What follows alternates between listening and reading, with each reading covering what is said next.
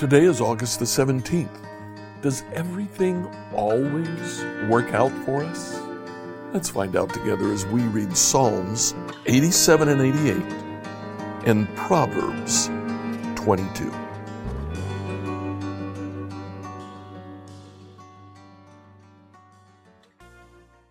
Reading through the Bible in a year as we are, uh, we find that uh, sometimes the Psalms um, sometimes they fit together really well, and we can talk about one particular theme.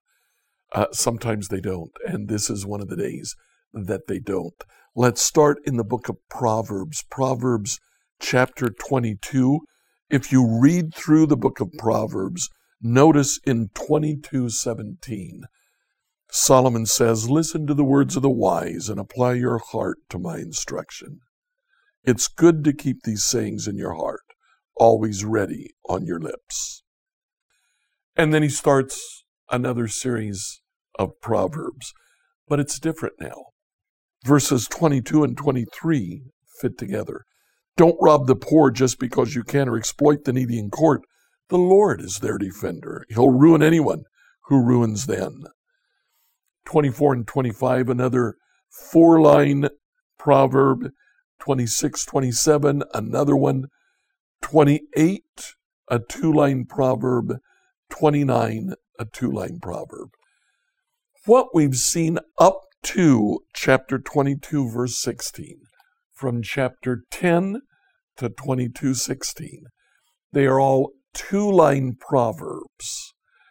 They're all apparently intended to be a workbook that a young man or woman can work through see these proverbs. Maybe Solomon's intent was that they take these proverbs, classify them by themes, but he jumbled them all together so that you had to work a little bit, dig at it.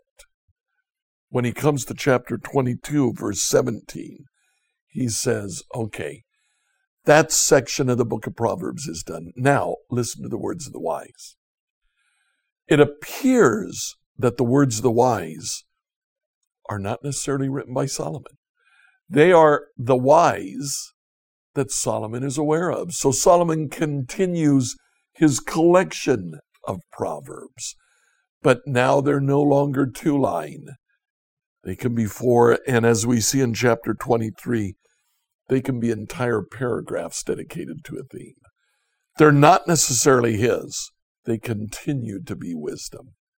We'll come back later and we'll take a look at that in other weeks. Now let's go back to Psalm 87. Psalm 87 is a beautiful psalm. It's all about Jerusalem. On the holy mountain stands the city founded by the Lord. He loves the city of Jerusalem. And the rest of this psalm is dedicated to Jerusalem.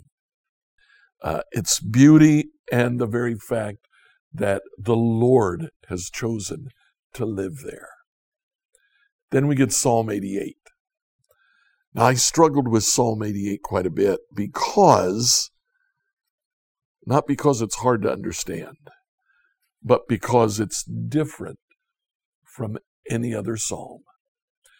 There are other psalms in which the psalmist talks about his uh, discouragement, even depression, but he always comes around in the end and says, But I, I still trust in God. In Psalm 88, he starts in depression and he ends in depression. As you read Psalm 88, it, it may have um, depressed you. It certainly did me.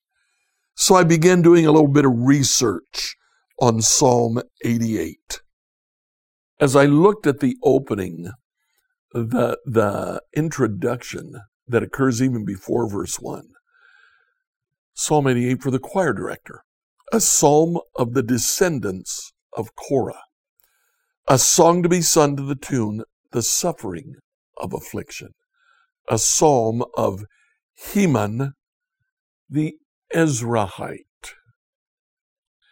Uh, I looked up Heman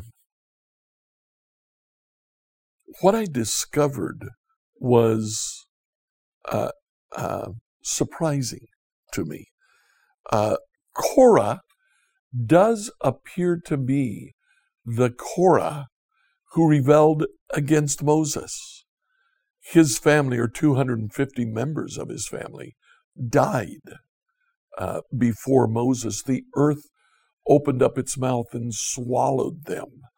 I wonder if that's uh, what uh, uh, Heman is talking about in verse 6. You've thrown me into the lowest pit, into the darkest depths, remembering uh, what happened to Korah, his ancestor. In First Chronicles, chapter 2, verse 6, in one of those passages where we have just a list of names, name after name. In First Chronicles 2, we go back to uh, verse 4. It says that Judah had twin sons from Tamar, his widowed daughter in law. You remember that story how Tamar had married Judah's sons and one after another died. He finally had a son that he should have given to Tamar to perpetuate the line of his firstborn, but he chose not to give her to him.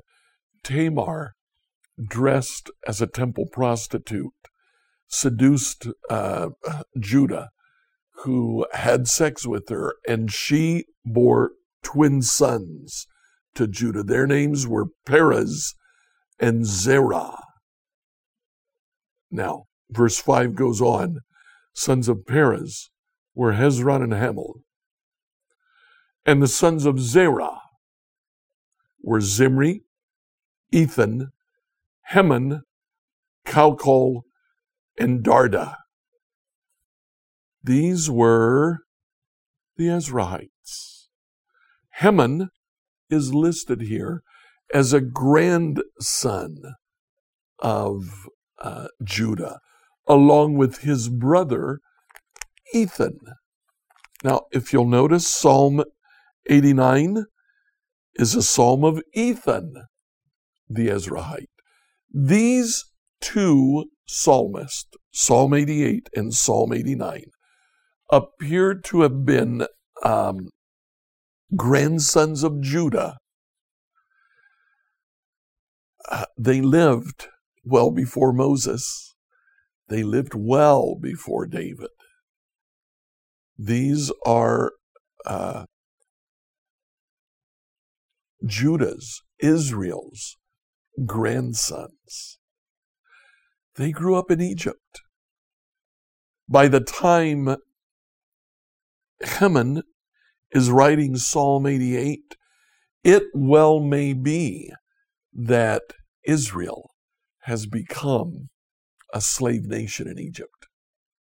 That would explain the, the darkness of Psalm 88. That would explain why it is that it's so depressing. They didn't have much happiness in their life. Now we know what eventually happens. But here in Psalm 88, we're left with the depression of what happens when things go bad. We started with the question Does everything always work out? Well, according to the New Testament, yes, but it works out in God's timetable. In that timetable, it might not work out in my lifetime. That appears to be the case with Haman. Haman saw Israel in slavery in Egypt, and it was depressing. So he expresses that to the Lord. Now it worked out, but it worked out generations later when Moses came and God delivered Israel from Egypt. What about you? Are things going on in your life that are depressing? Are you wondering when things will work out? Stay connected to God. Recognize that they will eventually work out. But even that might not be in your lifetime. Like, follow, and subscribe to this podcast on whatever platform you use to listen to it. Email your questions to us at questions at becomehope.com. Tomorrow, we'll answer the question how do you solve a theological problem?